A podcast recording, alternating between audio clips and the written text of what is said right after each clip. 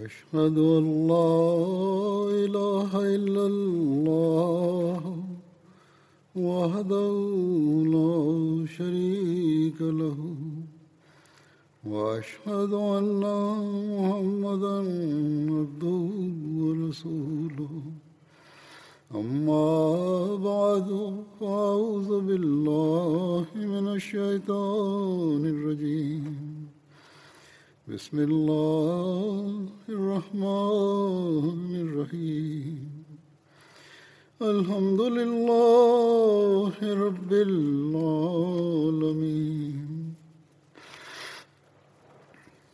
الرحمن الرحيم.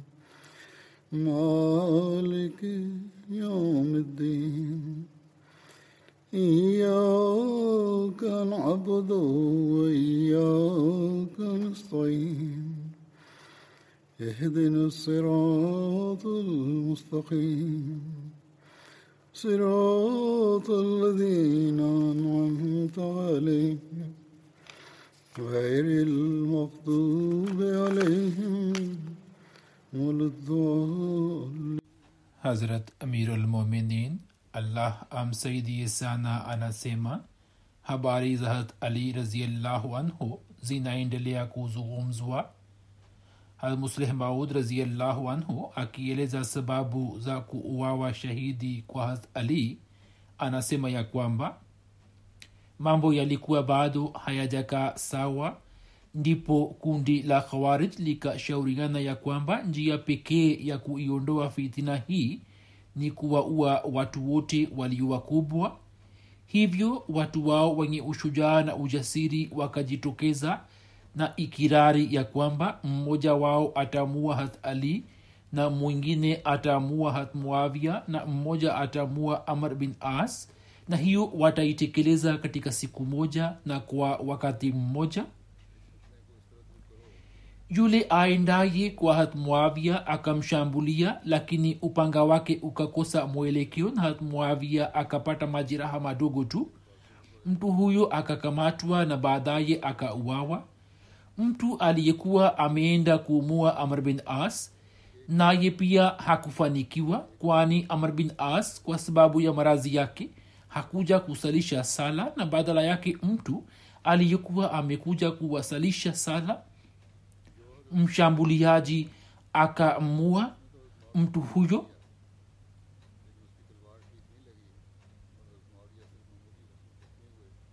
Na kisha mwenyewe akakamatwa na baadaye akauawa. Mtu aliyekuwa ametoka ili kumua hat ali akamshambulia hat ali wakati hat ali aliposimama kwa ajili ya sala ya alfajiri na hatali akajeruhiwa vibaya. Wakati wa kumshambulia mtu huyo akanena maneno yafuatayo. Iwe ali huna haki kwamba kila usemalo likubaliwe bali haki hiyo ni ya allah pekee.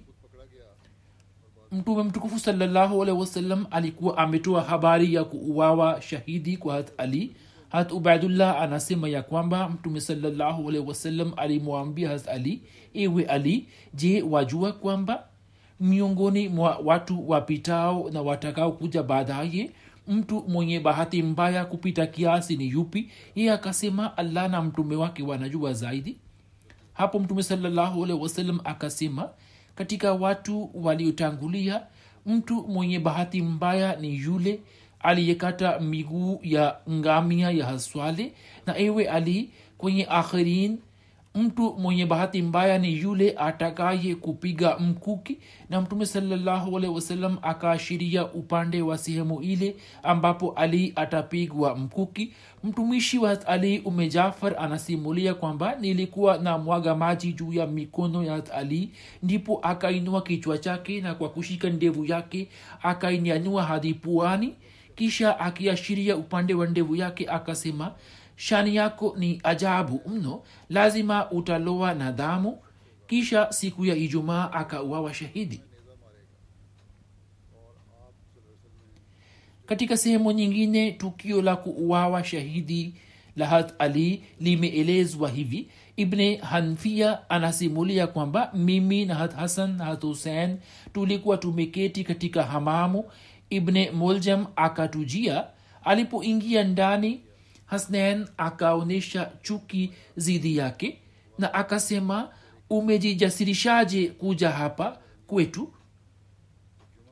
Nikawaambia wote wawili kwamba mwachane naye wallahi mpango wake alionao wa kufanya zidi yenu unatisha zaidi kuliko hii pindi hat ali aliposhambuliwa ibne moljam akakamatwa na kuletwa kwake. Ibne hanfia akasema nilikuwa nimejua kuhusu nia yake siku ile alipokuwa ametujia katika hamamu. Hapo hat ali akasema huyu ni mahabusu hivyo umtumikie vizuri na umwandalie mahala pazuri ikiwa nitabaki hai labda nitamua au nitamsamehi na kama nikifa basi mue katika kisasi changu na msiruke mipaka. Kwa yakini allah hawapendi warukao mipaka. Imesimuliwa na mtumwa aitwaye kusam wahad ibni abbas aliyeachiliwa huru ya kwamba ali alimwindikia kijana wangu mkubwa wasia na akasema kwamba ibne muljam asipigwe mkuki kwenye tumbo na sehemu yake ya siri. Watu walisema kwamba kutoka khawarij watu watatu walikuwa wameteuliwa. Abdurahman bin muljam muradi aliyetokana na kabila la himir na alikuwa akihesabiwa katika kabila la murad lililokuwa na uhusiano na familia ya kinda banu jabala na burak bin abdullah tamimi na amar bin bukair tamimi. Wote hawa wakajumuika makka na wakakubaliana kwamba lazima watawaua watu watatu yani hat ali bin abu talib hat muavia bin abu sufian hat amar bin as na kuwasalimisha watu kutoka hawa kama ilivyoelezwa hapo kabla. Hayo ni majina ya wauaji ambao tukio lao hat amelieleza mwanzoni. Abdurahman bin muljam akasema mimi nachukua dhima ya kuumua ali bin abu talib. Burk akasema mimi nachukua dhima ya kuumua muavia na amr bin bukair akasema mimi nitawasalimisheni kutoka amr bin as kisha wakakubaliana na kuhakikishiana ya kwamba katika hilo hawataonyesha uvivu vovote na watafanya kila namna ili wawaue watu hawa watatu hata kama wakilazimika kuuawa katika njia hii na hawatarejea kabisa. Yaani watafanya kila namna ili waweze kuwaua watu hawa hata kama walazimike kuuawa katika njia hii na hawatarudi bila kupata mafanikio. Kisha kwa ajili yake wakapendekeza usiku wa kumi na saba wa ramadhan. Kisha kila mmoja wao akaelekea kwa mji ambamo mtu mlengwa alipokuwa akiishi humo. Abdurahman bin muljam akaja kufa na akakutana na marafiki zake wa kikhawarij lakini hakuwaambia kuhusu nia yake na akaendelea kukutana nao na wao wakaendelea kuja kukutana naye. Siku moja akakutana na kundi moja la kabila la temrubab. Mwanamke mmoja aitwaye katam binti shijna bin adi alikuwepo katika kundi hilo katika vita ya naharwan hat ali alikuwa amewaua baba yake na ndugu yake ibni moljim akampinda sana na akamtumia ujumbe wa kumoa mama huyo akasema sitakubali ombi lako la nikaha hadi ni ahidi ahadi moja. Ibni moljim akasema chochote utakachoomba nitakupa tu.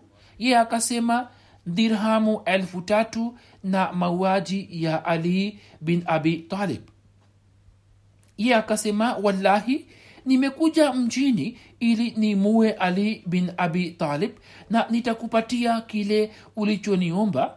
Kisha ibne muljam akakutana na shabib bin bajra ashaji na akamwambia kuhusu nia yake na akamwomba ili abaki pamoja naye. Shabib akalikubali ombi lake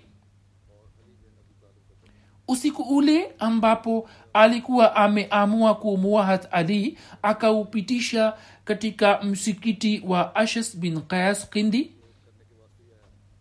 Alfajiri ilipopambazuka ashas akasema amka kwani kumekucha. Abdurahman bin muljam na shabib bin bajra wakasimama na kwa kushika panga zao wakaja kuketi mbele ya jukwa lile ambalo lilikuwa karibu na njia ile aliyokuwa akiitumia hat ali. Hat hasan bin ali anasimulia kwamba mimi asubuhi sana nikaja kuketi karibu na hat ali. Wakati ule hat ali akasema kwa usiku kucha nikaendelea kuwaamsha ahali zangu kisha nikashikwa na usingizi na katika ndoto nikamwona mtume salallahu alaihi wasallam nikasema ya rasulllah salallahu alaihi wasallam. Ya rasulullah sallallahu alaihi wasallam nimekabili uporomoshaji na ugomwi mkali kutoka kwa umati wako. Mtume salllahu alaihi wasallam akasema fanya maombi kwa allah zidi yao. Nikasema ewe allah mbadala wao nijalie kile kilicho bora kuliko wao na mbadala wangu uwajalie kile kilicho kibaya kwao katika muda huo akaja mwazini ibne nabah na akasema kwamba muda wa swala umefika. Hat hasan anasema nikashika mkono wa hat ali naye akanyanyuka na akaanza kutembea. Ibne nabah alikuwa mbele yake na mimi nilikuwa nyuma yake. Alipotoka nje ya mlango akawaita watu akisema kuwa eni watu sala sala ilikuwa kawaida yake kwamba kila siku alikuwa akitoa sauti ya salat salat. Kila alipokuwa akitoka nje alikuwa na fimbo mkononi mwake na kwa kupiga juu ya milango ya watu alikuwa anawaamsha. Wakati huo huo washambuliaji hawa wawili wakaja mbele yake. Mashahidi waliona kwa macho yao. Mmoja anasema kwamba akaona mwanga wa upanga na akamsikia mtu mmoja akisema ewe ali hukumu ni kwa ajili ya allah wala si kwa ajili yako kisha nikaona upanga wa pili kisha wote wawili wakamshambulia kwa upamoja upanga wa abdurahman bin muljam ukamjeruhi hazrat ali kwenye paji lake hadi kichwani na kufikia kwenye ubongo wake ilhali upanga wa shabib ukaenda kugonga ubao wa mlangoni. Nikamsikia hazrat ali akisema mtu huyo asiwakimbieni na watu wakawazingira kutoka pande zote lakini shabib akakwepa na kutoroka na abdurahman bin muljam akakamatwa na akaletwa kwa hazrat ali.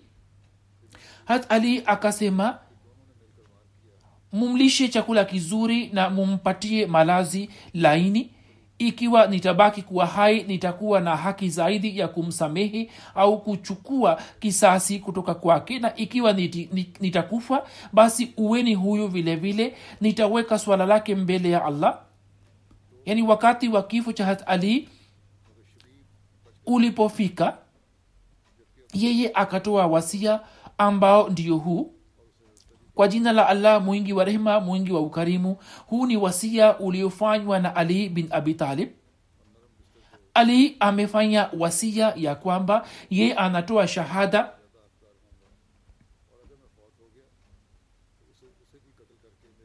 Yeye anatoa shahada kwamba hakuna mwabudiwa isipokuwa allah ali amefanya wasia huu kwamba hakuna apasaye kuabudiwa isipokuwa allah. Yeye ni mmoja hana mshirika wake na muhammad salllahu alaihi wasallam ni mja na mtume wake ambaye allah amemtuma kwa mwongozo na dini haki ili kuifanya izishinde dini zote ili ipate ushindi juu ya dini zote ijapokuwa washirikina wachukie. Hakika sala yangu na sadaka yangu na uzima wangu na kufa kwangu ni kwa ajili ya allah mola wa walimwengu. Hana mshirika na hayo ndiyo niliyoamrishwa na mimi ni wa kwanza wa waliojisalimisha.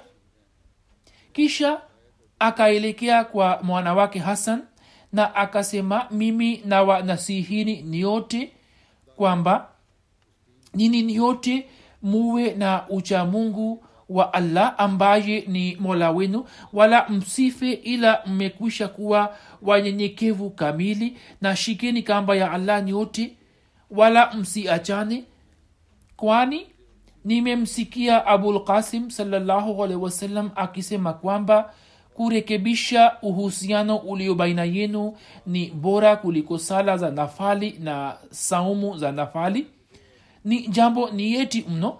Yatupasa kulikumbuka kwamba kuyarekebisha mahusiano ya kijamii ni bora kuliko sala na saumu za nafali. Kuishi kwa pamoja na kupatanisha baina ya watu ni wema mkubwa.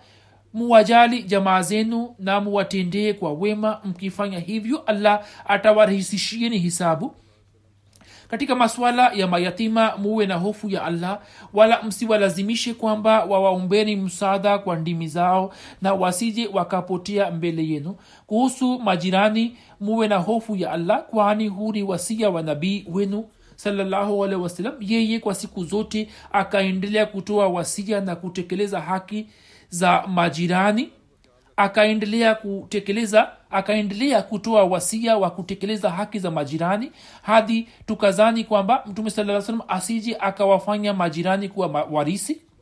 Kuhusiana na kurani tukufu mumgope allah. Kuhusu kurani tukufu wasije wakawashindeni wengine.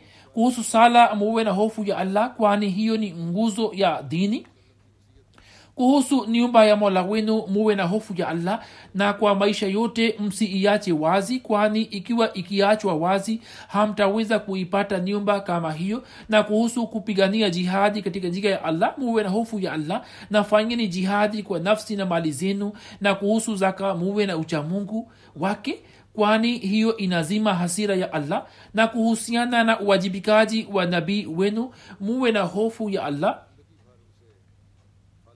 asizulumiwe yeyote kati yenu na kuhusu maswahaba wa mtume wenu muwe na hofu ya allah kwani mtume ametoa wasia katika haki yao. Na katika suala la mafukara na maskini ogopeni allah na muwashirikishe katika vitu vyenu vya kujikimu na muwe na hofu ya allah kuhusu wale ambao wapo chini yenu na mna wajibu wa kuwaangalia. Lindeni sala lindeni sala muhifadhi sala akasema kwamba kwa ajili ya kupata razi ya allah musiwe na hofu ya yeyote mwenye kulaumu. Muwe mnatanguliza razi ya allah. Pia ni jambo zito. Mungu atawatosheni zidi ya yule atakaye kuwazuruni na kuasi zidi yenu. Na semeni wema kwa watu kama allah alivyoamrisheni msiache tabia ya amar bilmaruf na nahi anil munkar waila walio wabaya kati yenu watajifanya kuwa viongozi wenu. Khalifa mtukufu anasema kwamba jambo hilo pia ni muhimu sana kuamuru kutenda mema na kukataza maovu. Muendelee na tabia hiyo wala msiiache waila wali wabaya wenu watakuwa mahakimu wenu. Kisha mtafanya maombi lakini maombi yenu hayatapokelewa hayatakubaliwa. Na siku hizi huzur amesema kwamba hiyo ndiyo hali ya nchi za kiislam muwe na mahusiano mazuri baina yenu na musaidiane bila kujikalifisha ala musiwe na uadui baina yenu wala msikate mawasiliano wala msiachane na musaidiane katika mema wala msisaidiane katika mabaya na maovu. Shikeni ucha mungu wa allah hakika allah ni mkali sana katika kutoa adhabu. Eni watu watukufu wa ahle beth allah awalindeni na kwa kuwapitia nyini amhifadhi nabii wenu yaani kwa kupitia mifano yenu mema mtume salallahu alaihi wasallam kana kwamba abaki hai kwa milele. Mimi na wakabizini kwa allah na amani na rehma za allah ziwe juu yenu.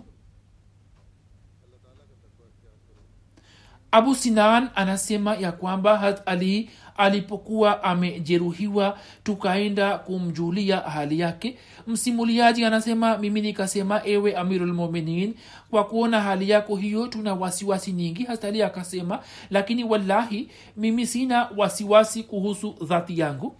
Kwani sadiku masduk mtume salllahualhi wasallam alikuwa ameniambia tayari kwamba wewe utapata majeraha hapa na hapa na akaashiria upande wa masikio yake kisha damu itaanza kutoka humo hadi ndevu yako italoa na damu na mwenyewe na mwenye kufanya hivyo atakuwa mtu mwenye bahati mbaya wa umati huu kama alivyokuwa mtu mwenye bahati mbaya wa kaumu ya thamud aliyekata miguu ya ngamia sawa ni riwaya moja hat ali kuhusu muwaji wake ibni muljim akasema kalisheni huyo endapo ni kifa muwe huyo lakini msikate viungo vya mwili wake na ikiwa nitabaki kuwa hai basi nitaamua mwenyewe kuhusu msamaha wake au kisasi chake musleh maud raziallahu anhu akieleza habari hiyo anasema hivi imeendikwa katika historia kwamba mtu mmoja alimshambulia ali kwa hanjari akapasua tumbo lake naye akakamatwa. Huzur anasema kwamba hamusleh maud ameendika kwamba akapasua tumbo lake. Pia alikuwa na majeraha kichwani huenda atakuwa amepata jeraha tumboni vile vile au labda alikuwa na wazo lake au akasema kama msemo tu. Kwa vyote vile riwaya nyingi zinazungumzia majeraha ya kichwa chake. Ye akakamatwa na masahaba wakamuuliza hat ali kwamba tumtendee kivipi? Hat akamwita hat imam hasan na akafanya wasia kwamba ikiwa ni kifa basi huyo auawe kama kisasi changu lakini ikiwa nikisalimika basi huyo asiuawe. Amar zimulmur anaeleza kwamba ali alipopata majeraha ya upanga nikamjia alikuwa amefunika kichwa chake nikasema ewe amirulmuminin nionyeshe majeraha yako. Ye akafungua kitambaa chake nikasema hilo ni jeraha dogo tu. Ye akasema hivi karibuni nitawaaga nini? Hapo binti yake ume kulsum aliyekuwa amesimama nyuma ya pazia akaanza kulia. Ali akasema niamaza tu. Kama ukiona kile nachoona mimi basi hutalia mimi nikasema ewe amirulmuminin unaona nini? Akasema hii ni misafara ya malaika na manabii na huyu ni muhammad salllahu wasalam ambaye anasema yaani naona manzari ipo misafara ya malaika na manabii na huyu ni muhammad salllah ambaye anasema ewe ali ufurahie kwani unakoelekea ni bora kuliko hali ulionayo sawa na riwaya nyingine. Hat ali alipomaliza wasia wake akasema nasemeni nyote assalamu alaikum warahmatullahi wabarakatuhu kisha hakunena lolote isipokuwa la ilaha illallah. Hadi roho yake ikanyanyuliwa. Kifo cha hat ali bin abu talib kilipotokea hat hasan bin ali akasimama jukwani na akasema ini watu usiku huu kimetokea kifo cha mtu ambaye watu waliopita kabla yake hawakuweza kumshinda wala wataweza kufikia daraja yake watu wa baadaye. Mtume salallahu alehi wasallam alipokuwa akimtuma kwa ajili ya vita fulani jibraili alikuwa akiwa kulia kwake na mikaili alikuwa akiwa kushoto kwake. Na alikuwa harejei hadi allah alikuwa anamjaalia ushindi ye ameacha mirasi ambayo ni dirhamu mia saba tu. Alikuwa na nia ya kuitumia ili amnunue mtumwa na roho yake ikachukuliwa katika usiku ambapo roho ya had isa ilikuwa imenyanyuliwa yaani usiku wa ishirini na saba ya ramadhan sawa na riwaya nyingine tarehe ya kuuawa shahidi kwa hat ali ni usiku wa kumi na saba wa ramazan mwaka arobaini hijria. Huo ulikuwa mwaka wa arobaini wa hijria na zama ya ukhalifa wake ukawa miaka minne na miezi minane na nusu musleh maud raziallahu anhu akieleza tukio hilo anasema katika tabakate ibne saad jarada la tatu kuhusiana na hali ya kifo cha hat ali imesimuliwa na hat imam hasan ambaye alisema ini watu leo mtu aliyefariki dunia ni yule ambaye katika baadhi ya sifa zake watu waliotangulia na watakaokuja baadaye hawakuweza kufikia daraja yake. Mtume salallahu salam alikuwa anamtuma kwa ajili ya vita.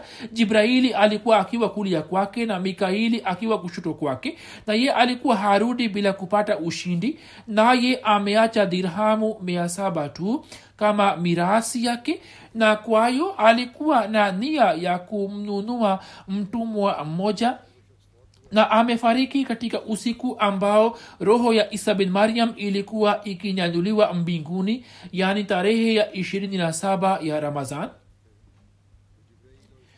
wana wawili wa hat ali na hadrat abdullah bin jafar wakaosha maiti ya hat ali na hat hasan akasalisha sala ya jeneza.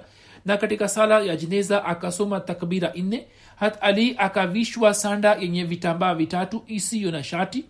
Mazishi yake yakafanywa wakati wa kula daku. Inasemwa kuwa hat ali alikuwa na kiasi cha miski yenye baraka iliyokuwa imebaki kutoka ile iliyopakwa juu ya mwili mtukufu wa mtume alaihi ali alikuwa amefanya wasia ya kwamba miski ile ipakwe juu ya maiti yake.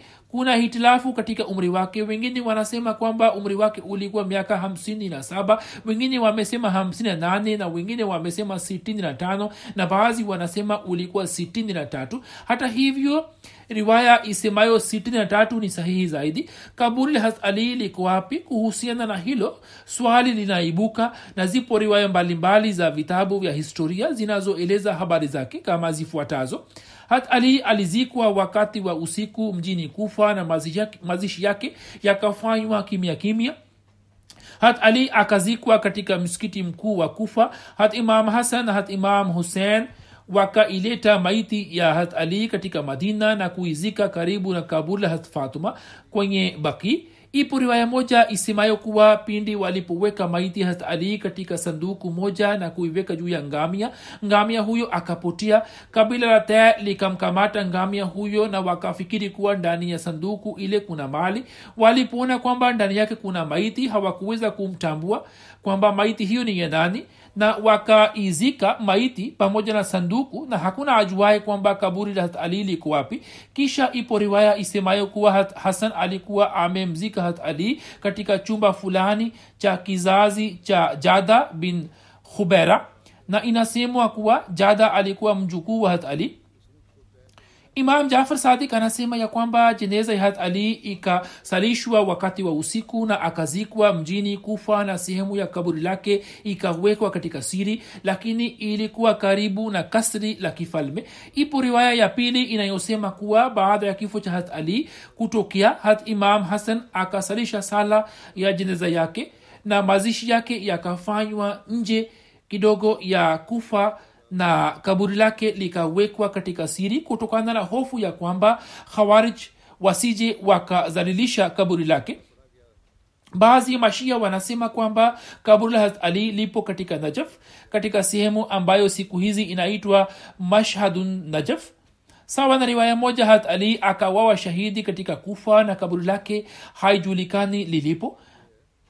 Baada ya kifo cha hat ali hat imam hassan akasalisha sala ya jeneza yake na mazishi yake yakafanywa katika darul amara ya kufa kwa kuwa na hofu kwamba khawarij wasije wakaizarau maiti yake. Alama ibne athir anaandika riwaya hiyo ni mashuhuri na mtu asemaye kwamba maiti yake ilikuwa imewekwa juu ya ngamia naye akapotia nayo na hakuna ajuaye kwamba akaenda wapi. Hiyo ni hiyo si sahihi na msimuliaji ametia chumwi kwenye jambo asilo na elimu nalo na akili na sheria pia haiungi mkono. Na itikadi hii ya rafafis wingi wasio na elimu kwamba kaburi la ali lipo katika mashhadu najaf basi hiyo pia haina dalili yoyote wala haina uhakika wowote bali inasemwa kuwa lile ni kaburi la hat mughira bin shoba imam ibne temia anasema kwamba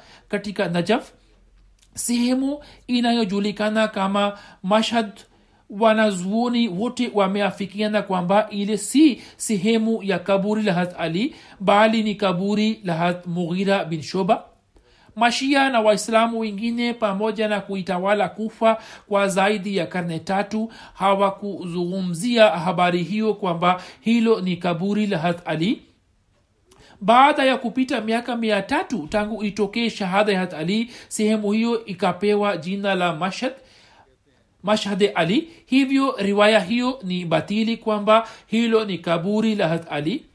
Alama ibne jozi baada ya kuendika riwaya mbalimbali zinazohusu kaburi la hat ali katika kitabu chake ameendika kwamba wallahu alam ayo aqwal asaho yani mungu anajua zaidi kwamba kauli ipi ni sahihi zaidi. Kuhusu ndoa ya hat ali na watoto wake habari zake zinapatikana hivi kwamba hat ali katika nyakati tofauti akaoa wake wanane ambao majina yao ni haya fatma binti mtume salllahu alaihi wasallam khawla binti jafar bin qais laila binti masud bin khalid umul banin binti hazam bin khalid asma binti umais sahaba umme habib binti rabia umama binti abul as bin rabi huyo alikuwa binti wa hazrat zainab na mjukuu wa mtume salllahu alaihi wasallam umme saad binti urwa bin masud saqafi kutoka hawa allah akamjalia watoto wengi ambao idadi yao ni zaidi ya thelathini. Watoto wa kiume kumi na wanne na mabinti kumi na tisa. Kizazi chake kikaendelea na had hasan had husein muhammad bin hanfia abbas bin kalabia na amar bin taghlabia kuhusu sifa tabia na sera ya ali raziallahu anhu imeendikwa kwamba hatibni abbas anaeleza kuwa mtume salallahu alaihi wasallam alisema ana madinatulilmi wa aliyun babuha waman arada lmadinata falyati lbab yani mimi ni mji wa elimu na ali ni mlango wake anaitamani kuingia humo yampasa kuja mlangoni. Musleh maud raziallahu anhu anasema safari moja hat ali alisema ya kwamba miongoni mwa masahaba mtu shujaa na mwenye ujasiri zaidi alikuwa hat abubakar sidik raziallahu anhu. Kisha akasema kwamba katika vita ya badar sehemu maalum ilipoandaliwa kwa ajili ya mtume salllahu alaihi wasallam wakati huo swali likaibuka kwamba leo nani ata pewa kazi ya kumlinda mtume salallahu alaihi wasallam hapo abubakar sidik raziallahu akasimama na upanga wake naye katika hali hiyo yenye hatari sana kwa ushujaa mkubwa akatekeleza wajibu wa kumhifadhi mtume salallahu alaihi vivyo hivyo inapatikana katika hadisi kwamba safari moja mtume saa salam alisema ana madinatul wa aliyun babuha yani mimi ni mji wa elimu na ali ni mlango wake basi mtume saa salam amemjumuisha has ali katika maulama lakini katika vita ya khaibar katika wakati mgumu sana mtume salallahu alehi wasallam alikuwa amemkabizi bendera ya islam mkononi mwake. Na hiyo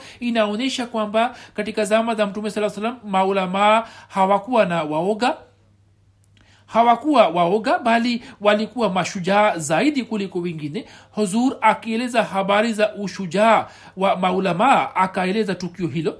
Hat ali anasimulia nilikuwa na wakati ambapo kutokana na njaa nilikuwa nafunga jiwe juu ya tumbo langu na leo sadaka yangu yani zaka imefikia elfu nne dinari. Katika riwaya nyingine dinari elfu arobaini imeelezwa abu bahar anasimulia kutoka kwa mwalimu wake kwamba yeye akasema nikamwona hat ali akiwa amevaa shuka nzito. Ye akasema nimeinunua kwa dirhamu tano na yule atakaye nipatia dirhamu moja zaidi kama manufaa nitamuuzia.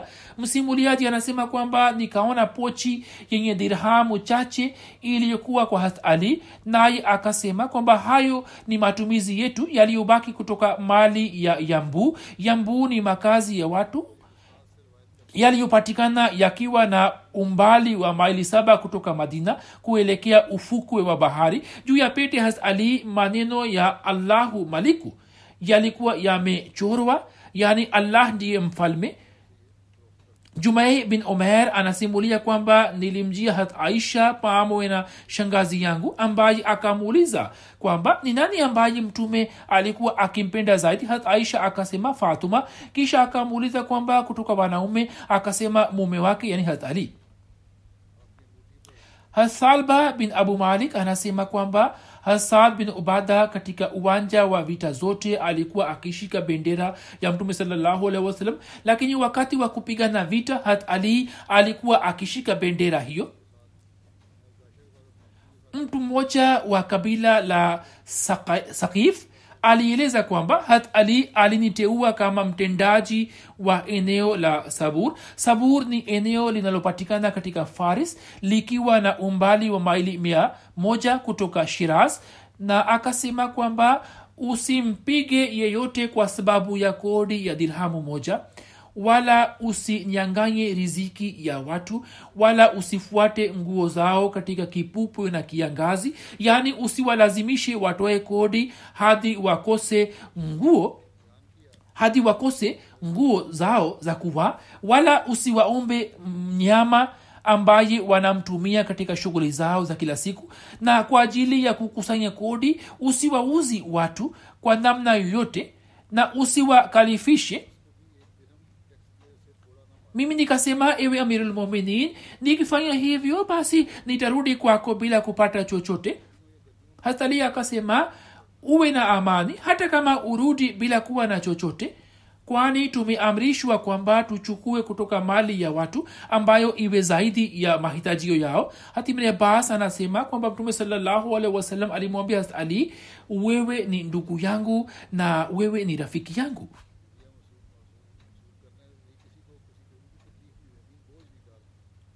imesimuliwa na ali bin rabia kwamba nilikuwa kwa hat ali pale alipoletewa mnyama mmoja ili apande juu yake. Alipoweka mguu kwenye kikuku chake akasema bismillahi kwa mara tatu. Alipokaa vizuri juu yake akasema alhamdulillah. Kisha akasema subhanalazi sakhara lana haza wama kunna lahu muqrinin wa inna ila rabbina lamunqalibun yani atukuzwe yeye aliyetutiishia haya na tusingeliweza kutenda haya wenyewe. Na bila shaka sisi tunarudia kwa mola wetu. Kisha akasoma al- alhamdulillah kwa mara tatu na allahu akbar mara tatu. Kisha akasoma dua hii subhanaka inni kad zalamtu nafsi fakfirli li fainahu la yaghfiru dhunuba illa anta. Yani wewe ni mtukufu kwa yakini nimejizulumu nafsi yangu basi nisamehe kwani hakuna anayeweza kusamehe isipokuwa wewe. Kisha akatabasamu. Msimuliaji anasema nikamuuliza ewe amirulmuminin kwa sababu gani umetabasamu? Hat ali akasema nilikuwa nimemwona mtume sawasalam akifanya hivyo. Kisha alikuwa ametabasamu na nilikuwa nimemuuliza mtume salam sababu ya kutabasamu kwake. Ndipo mtume waalihi wasallam alikuwa ameniambia kwamba mungu wako anafurahi kutoka kwa mja wake. Pale mja wake anaposema kwamba ewe mola wangu nisamehe madhambi yangu kwani hakuna awezaye kuyasamehe isipokuwa wewe. Na mtume saa salam alikuwa ametabasamu kwa hilo. Imesimuliwa na yahya bin yamir ya kwamba safari moja hat ali bin abu talib alituhutubia. Baada ya kumhimidia allah akasema ini watu watu waliopita kabla yenu wakaangamia kwa sababu ya kutenda mazambi tu. Watu hawa watu wao wema na maulamaa wao walikuwa hawawakatazi kufanya hivyo. Kisha walipozidi sana katika mazambi ndipo adhabu ya aina aina zikawakamata. Basi nini? Amrisheni mema na katazeni kutoka maovu. Kabla haijawafikieni adhabu ile walioipata wao kumbukeni kuamrisha kuhusu mema na kukataza kutenda maovu hakutapunguza riziki yenu wala haitaleta mauti kwenu hat jaber raziallahu anhu anasimulia safari moja tulikuwa pamoja na mtume saa salam katika nyumba ya mama mmoja wa ansar ambaye alikuwa amemwandalia chakula kama zifa.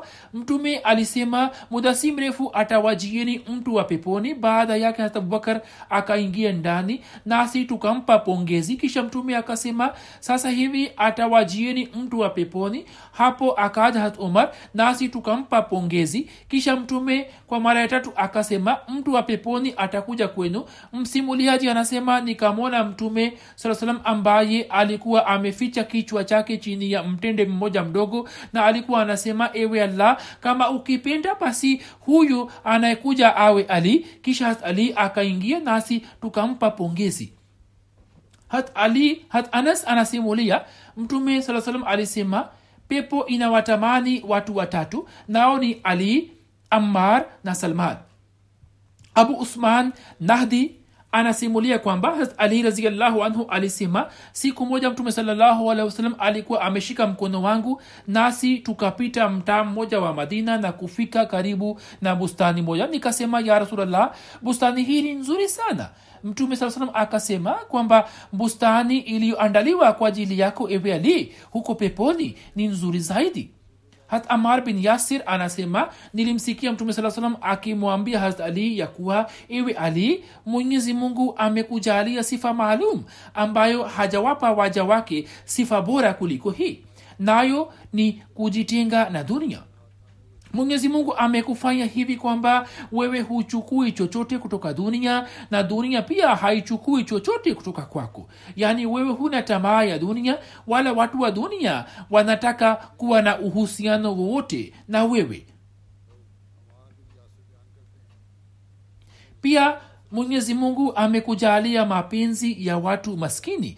Nao kwa kukufanya kuwa imamu wao wamefurahi na wewe umefurahi kwa kuwafanya kuwa wafuasi wako.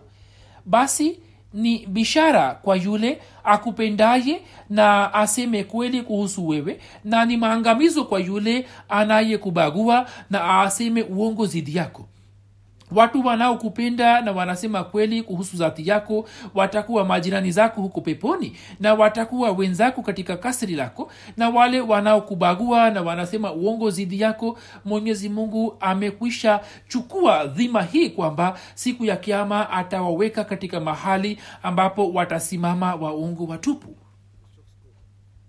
Musleh maud anasema mtume wasallam alisema daraja ambayo nitakuwa nayo peponi ali na fatuma pia watakuwa katika daraja ile. Hat ali alikuwa miongoni mwa ashra mubashira yani alikuwa mmoja wa wale masahaba kumi wenye bahati njema ambao mtume saa salam alikuwa amewapatia bishara ya kuingia peponi katika uhai wao.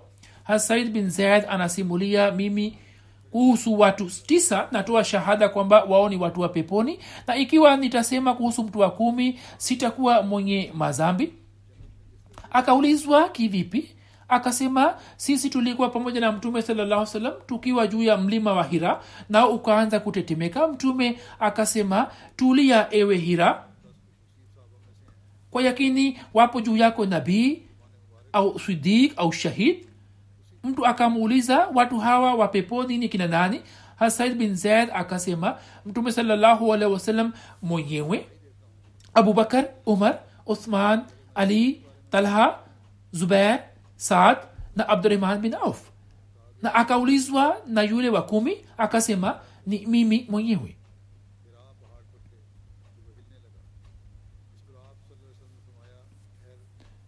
Tukio ambalo nitalieleza sasa limeshaelezwa hapo kabla lakini hatmusihe maud alahsatu wassalam kuhusiana na swala la kudhibiti nafsi na kuondoa ubinafsi. Ameeleza tukio hili hivyo nalieleza tena.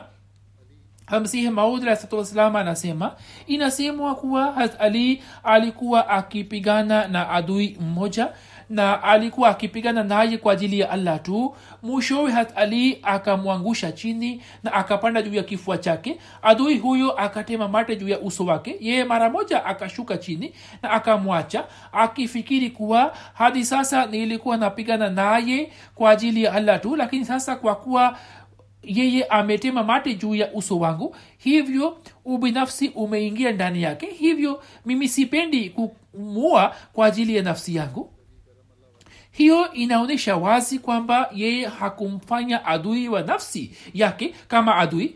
Yatupasa kuwa na tabia hii. Akiinasihi jamaat anasema ikiwa kwa ajili ya uchoyo wa nafsi na maslahi zenu mnamuuzi yeyote na kupanua uadui basi hakuna jambo jingine linalomkasirisha mungu zaidi kuliko hilo kisha katika sehemu nyingine akasema kwa maelezo zaidi kwamba kwa ajili ya kutofautisha baina ya hasira ya nafsi na hasira iliyo kwa ajili ya allah jifunzeni kutoka tukio moja la hat ali. Imeendikwa kwamba hat ali alianza kupigana na kafiri mmoja. Alikuwa akijaribu kumshinda mara kwa mara naye alikuwa akikwepa kisha akafanikiwa kumkamata na kukaa juu ya kifua chake. Na ilikuwa karibu aamue kwa hanjari yake ndipo ghafla kafiri huyo akatema mate juu ya uso wake.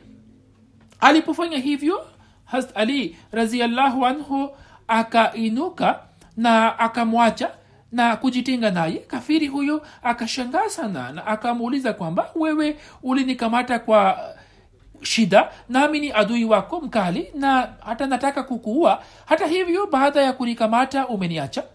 Kwa nini umefanya hivyo hatalii akajibu sisi hatuna uadui binafsi na wewe. Kwa kuwa wewe kutokana na kuipinga dini una wauzi wa islam ndiyo maana unastahiki kuuawa. Nami kwa ajili ya dini tu nilikuwa na kukamata lakini pale ulipotema mate juu ya uso wangu nikapata hasira na nikafikiri kwamba sasa jambo hilo ni jambo la nafsi ambalo limeingia kati. Hivyo hainipasi kumua ili kazi yetu yoyote isiwe kwa ajili ya nafsi na kila kitu kiwe kwa ajili ya allah tu. Hali hiyo itakapobadilika na hasira ya nafsi itaniondoka nitakufanyia kama unavyostahiki kufanyiwa kafiri aliposikia hayo akapata athari kubwa moyoni mwake na akafikiri kwamba hakuna dini inayoweza kuwa bora zaidi duniani kuliko dini hiyo ambayo mafunzo yake yanamtakasa mtu kwa kiasi hiki. Basi akatubu na akawa muislamu. Basi huo ndio uchamungu wa kweli ambao unaleta tija.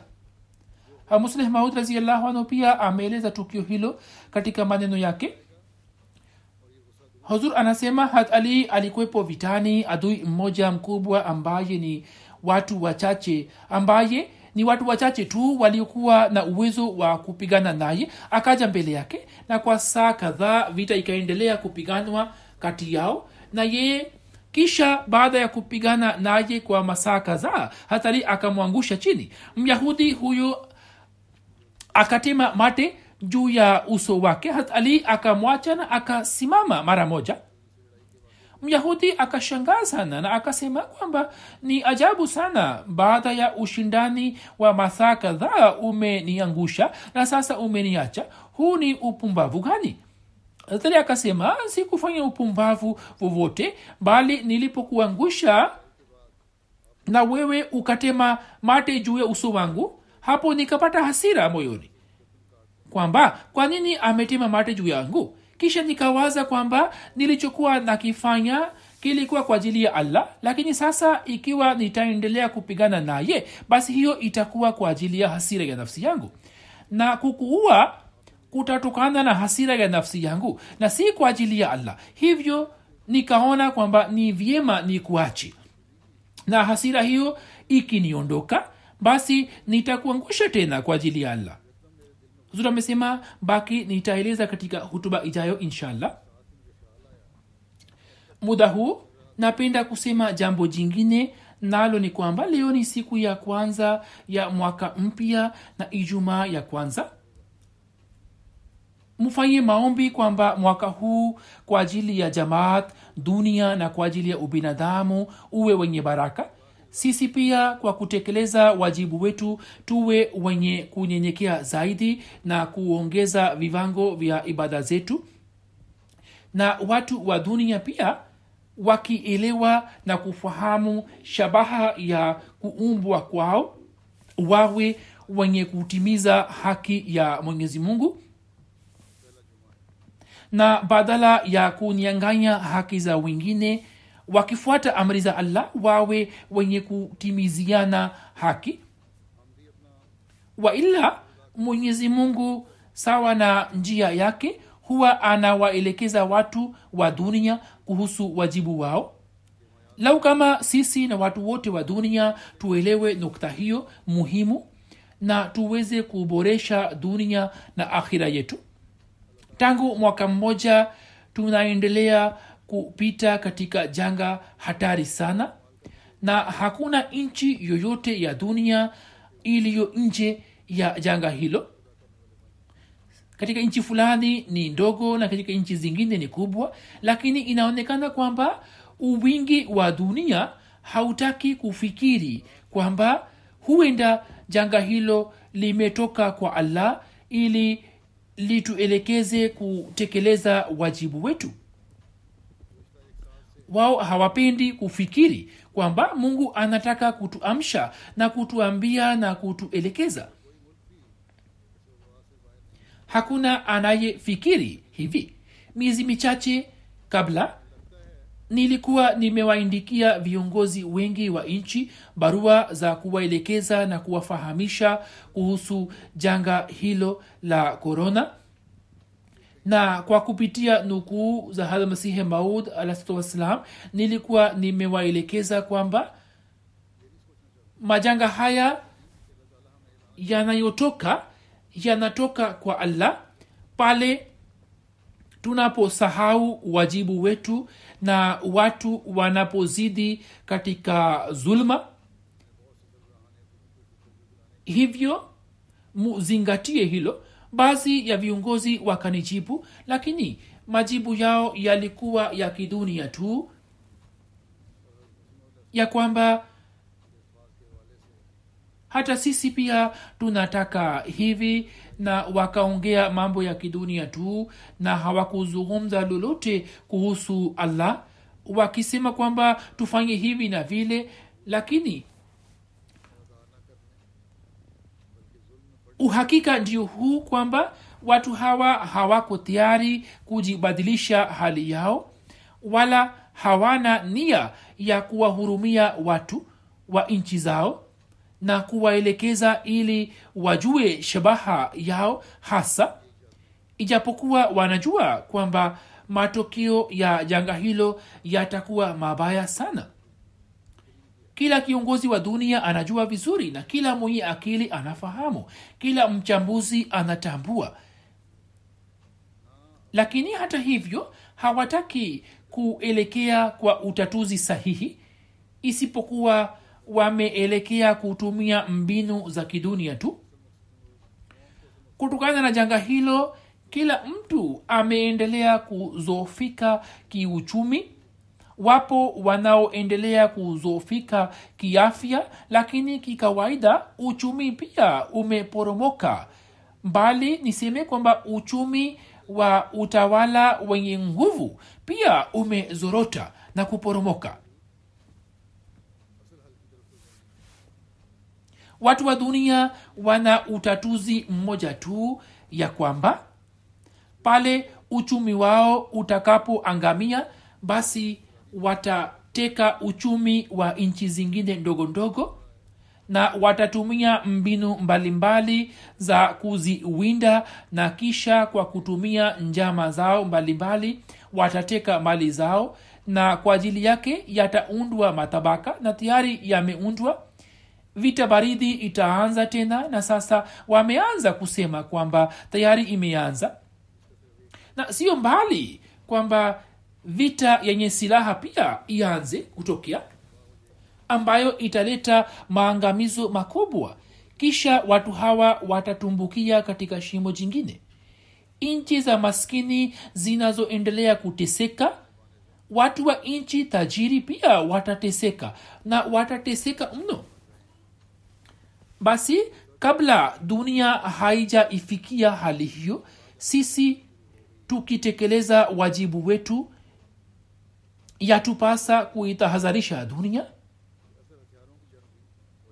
Basi mwaka huu utakuwa mwaka wa kutakiana kheri ambapo tutakuwa wenye kutimiza wajibu wetu kwa kiasi hicho ya kwamba tuwafahamishe watu na tuiambie dunia na ni zwahiri kwamba ili tuweze kufanya hivyo tutalazimika kuangalia hali zetu zikoje?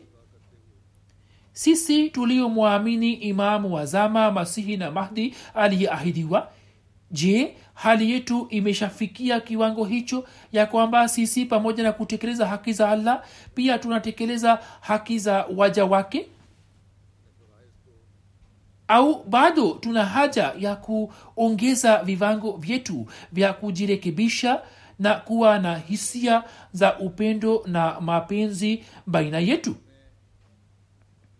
Basi kila mwanajumuiya anapaswa kutafakari kwamba yeye amekabiziwa kazi nzito mno. Na ili aweze kuitekeleza kazi hiyo atalazimika kuzalisha hisia za upendo na mapenzi na udugu ndani mwake kisha katika jamii yake na kisha ailete dunia ije chini ya bendera hii ambayo ilipeperushwa na mtume muhammad salllahu alaihi wasallam ambayo ni bendera ya tauhidi ya allah. Ndipo tunaweza kufanikiwa katika kusudio letu la kufanya bayati na ndipo tunaweza kuwa wenye kutimiza haki ya bayati na ndipo tunaweza kuwa warithi wa fadhili za allah na kisha tunaweza kutakiana kheri ya mwaka mpya.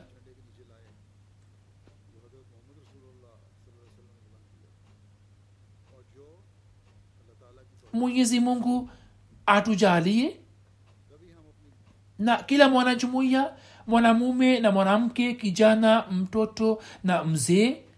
Akielewa jambo hilo afanye ahadi kwamba mwaka huu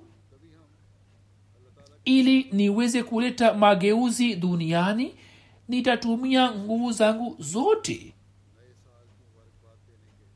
Mwenyezi mungu amjalie kila mwanajumuiya kufanya hivyo siku hizi kwa ajili ya wanajumuiya wa pakistan na wanajumuiya wa aljazair naendelea kuwaelekeza wanajumuiya kufanya maombi. Muwaombee sana.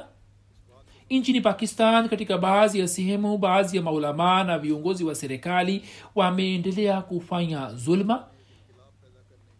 Watu wa namna hiyo ambao hawako tayari kujirekebisha mwenyezi mungu awakamate haraka iwezekanavyo mwenyezi mungu anajua kwamba nani atajirekebisha na ni nani ambaye ataendelea na tabia yake. Hivyo wale wasiojirekebisha allah awafanye wakamatwe na adhabu yake haraka.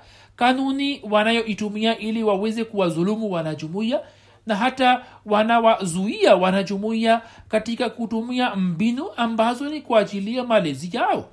Mwenyezi mungu awaondolee shida na matatizo haya yote na mwenyezi mungu awaondolee shida hizi zote na atuokoe kutoka shari yao. Kimsingi hawa ndio wanaozalilisha jina la yule aliye rehema kwa walimwengu na wanajumuiani wenye kujitolea uhai wao kwa ajili ya heshima ya mtume muhammad salllahualwalhi wasallam katika zama hizi ili dunia iletwe chini ya bendera ya mtume muhammad salllahualhi wasallam kazi kubwa bali kazi yenye ukweli na uhakika ndiyo inayoendelea kufanywa inaendelea kufanywa na wanajumuiya. Bali tuseme kwamba ikiwa kazi hiyo inaendelea kufanywa duniani basi inafanywa na wanajumuiya pekee basi watu hawa wa dunia kwa kutumia utawala na utajiri wao wanaweza kutuzulumu. Lakini wakumbuke kwamba sisi ni wenye kumwamini yule allah ambaye ni nemulmola wa nemanasir kwa yakini msaada wake hutirimka huyu ndiye mungu ambaye ni nemulmola wa nemanasir kwa yakini msaada wake hutirimka na hufika na pale unapokuja msaada wake wakati huo watu hawa wa dunia ambao katika mtazamo wao ndio wenye nguvu na mamlaka hata majivu yao pia hayaonekani kwamba yamekwenda wapi. Basi kazi yetu ni kuboresha zaidi ibada zetu kwa maombi. Na ikiwa tutafanya hivyo basi lazima tutafanikiwa kuhusu nchi ya aljazair nilikuwa nimesema kwamba wote wameachiliwa huru. Huko mahakama moja ilikuwa imewaacha huru wote na mahakama nyingine pia kwa kuwatoza faini hafifu takriban imewaacha huru. Lakini hata hivyo wapo baadhi ya watu ambao bado wamo ndani ya jela. Muwaombee kwamba allah awajalie uhuru haraka. Pia muwaombee waliotiwa ndani huko pakistan. Furaha zetu hata kama ziwe za mwaka mpya au za idi. Tutapata furaha za kweli ambapo tutakuwa wenye kupeperusha bendera ya tauhidi ya allah kotekote duniani.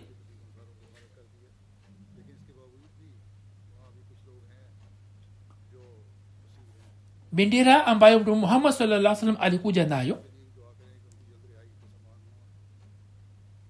tutapata furaha za kweli ambapo ubinadamu utakuwa wenye kuzitambua heshima za kibinadamu ambapo chuki za watu zitabadilika katika mapenzi. Mwenyezi mungu atujalie kuziona furaha za namna hiyo. Aujalie umati wa kiislam akili kwamba umkubali masihi maud na mahdi mahud aijalie dunia akili kwamba iweze kujielekeza kutekeleza haki za allah na haki za waja wake. Mwenyezi mungu amlinde kila mwanajumuiya kwenye kila nchi na mwaka huu uweze kumletea kila mwanajumuiya rehma na baraka zake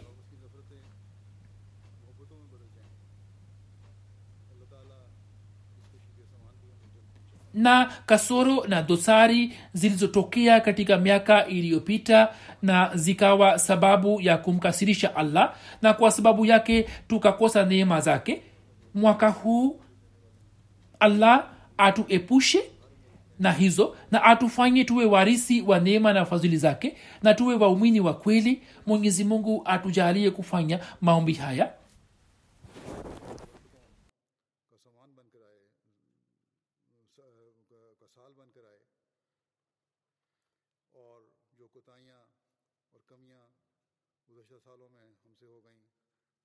جو اللہ تعالیٰ کی ناراضگی کا باعث بنی، یا یا ہمیں بعض انعاموں سے محروم رکھنے کا باعث بنی، ان سے اللہ تعالیٰ ہمیں بچائے اور اپنے انعاموں کا اور فضلوں کا وارث بنائے اور ہم حقیقی مومن بن جائیں۔ اللہ تعالیٰ ہمیں ان دعاؤں کی بھی توفیق عطا فرمائے۔